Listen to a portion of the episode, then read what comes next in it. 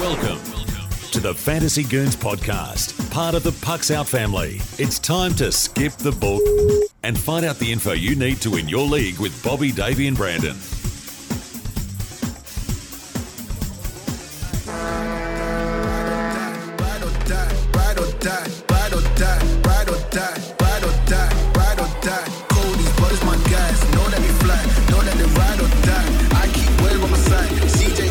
Now I gotta ride or die.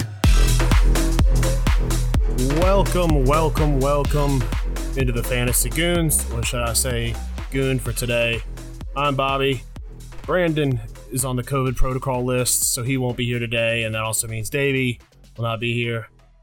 We are recording, or I am recording, in the production room today, so bear with me. You can find us on social media at the Fantasy Goons. Now let's get you the info you need to be a champ.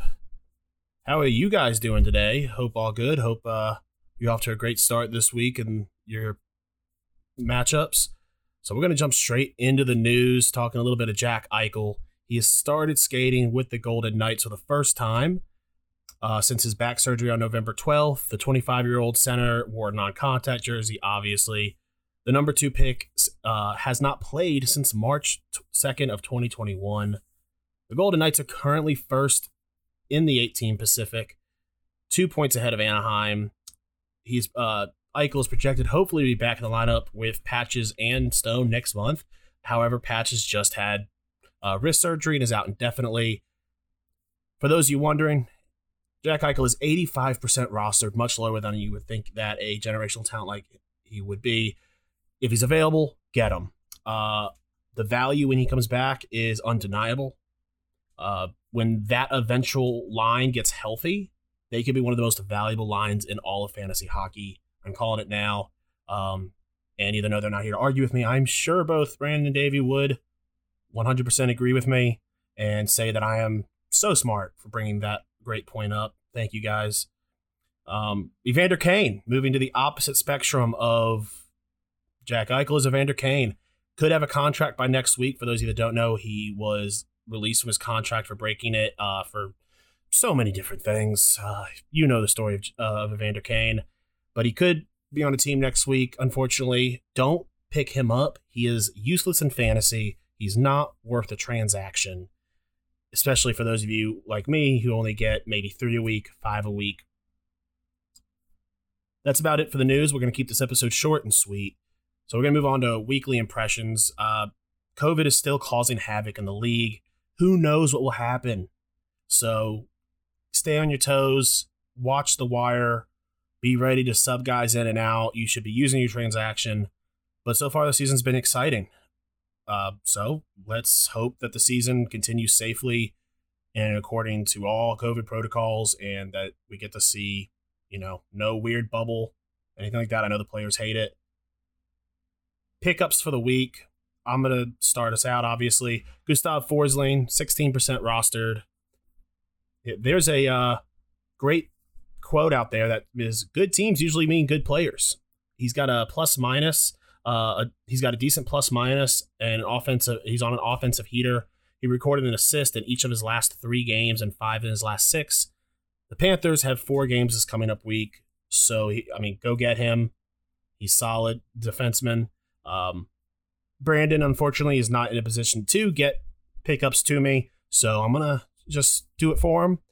And I know he would uh, approve of this one. Ryan Johansen is still available in leagues, guys.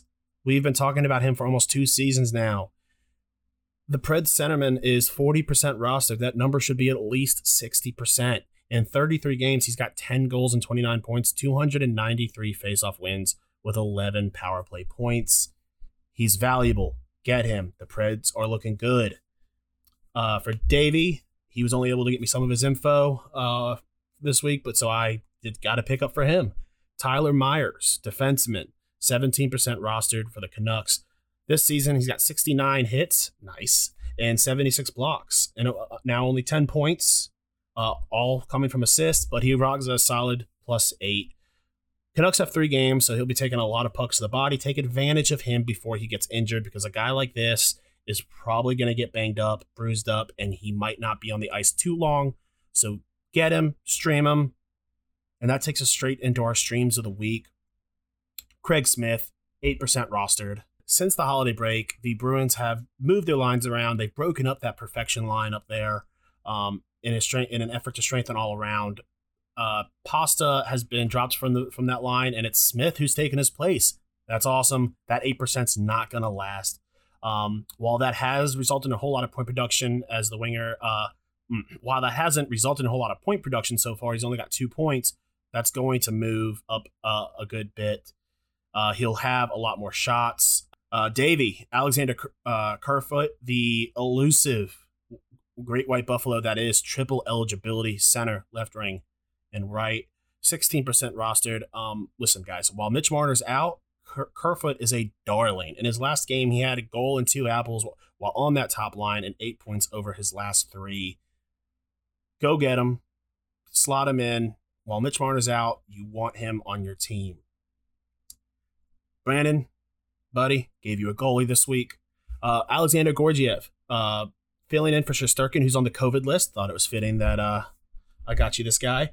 Uh, he's got a respectable .916 save percentage in his last three games and allowed just one goal in two of the three starts.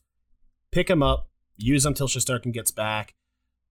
The Rangers are a good team this year, folks, and they got to rely on good goaltending, and that's what we're to get.